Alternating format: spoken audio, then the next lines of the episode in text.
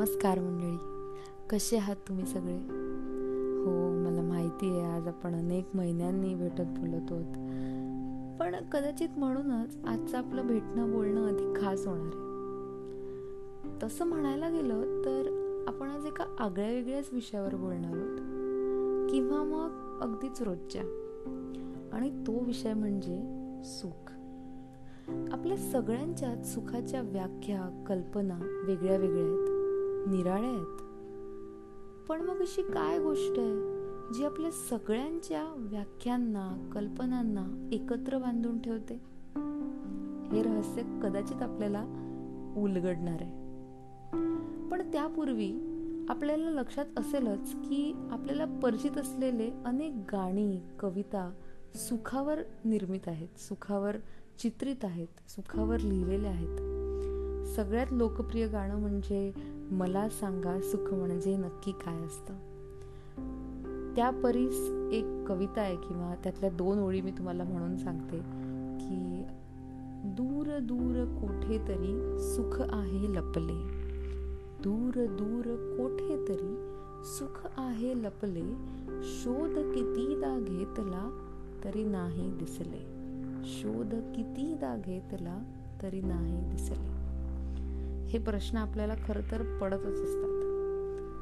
पण त्या प्रश्नांचे उत्तर शोधण्यापूर्वी आपण दोन मिनिटात थांबूया आणि विचार करूया की अशी काय गोष्ट आहे किंवा अशा कोणत्या गोष्टी आहेत ज्या आपल्याला महिन्यांपासून वर्षांपासून किंवा माहीत नाही कधीपासून करायच्या आहेत.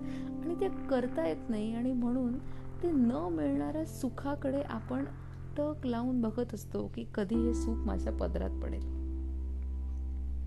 करून बघा विचार.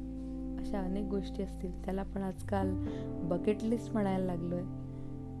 अशा आपल्या बकेट लिस्टमधल्या अनेक गोष्टी असतील ज्या आपल्याला करायच्या आहेत पण काही कारणांविषयी करता येत नाही. बरं हे बोलताना मी माझ्या सुखाचं सांगते.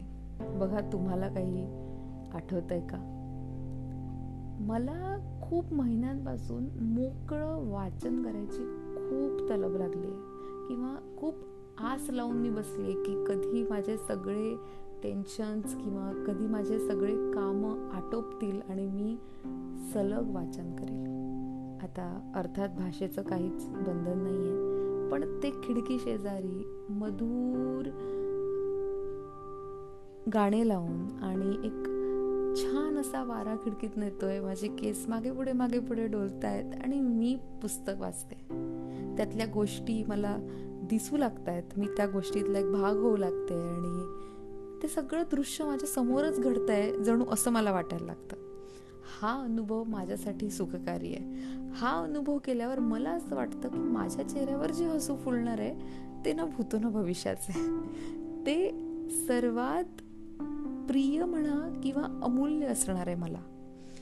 अशा तुमच्या पण आयुष्यातल्या अशा कितीक गोष्टी असतील ज्या ज्यांची फक्त आज आपण कल्पना करूनच हसतोय किंवा ज्यांची आज आपण फक्त कल्पनाच करू शकतोय ज्या वास्तवात अजून घडल्या नाही आहेत ज्या घडाव्या अशा आपल्याला खूप मनापासून वाटतंय. ह्या सगळ्यांच्याच गोष्टींना आपण आपल्या सुखाचे वाहक म्हणतो. ह्या सगळ्याच गोष्टी आपल्याला सुख नाही पण सुखाचा अनुभव देणार आहेत. आणि तो अनुभव आपल्याला अमूल्य असणार आहे.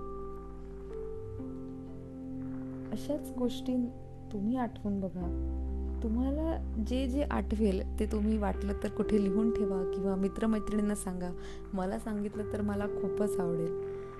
अशा संवादातून सुद्धा आपण सुख प्राप्त करू शकतो.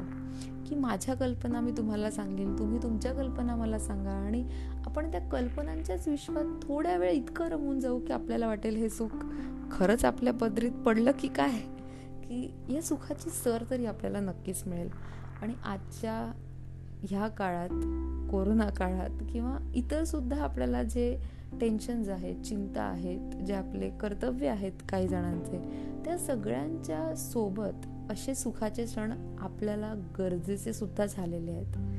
तर ह्या संवादाच्या शेवटी या पॉडकास्टच्या शेवटी मी तुम्हाला फक्त एवढं सांगू शकते की कदाचित आपल्याला ते सुख लगेच मिळणार नाही आहे पण त्या सुखाची सर आपणाला मिळू शकते.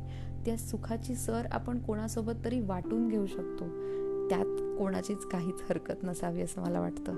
अशा सगळ्या संवादांना सगळ्या गप्पांना आपण आज उगम देऊया सुरुवात करूया आणि ती सुखाची सर अनुभवूया. अजून काय?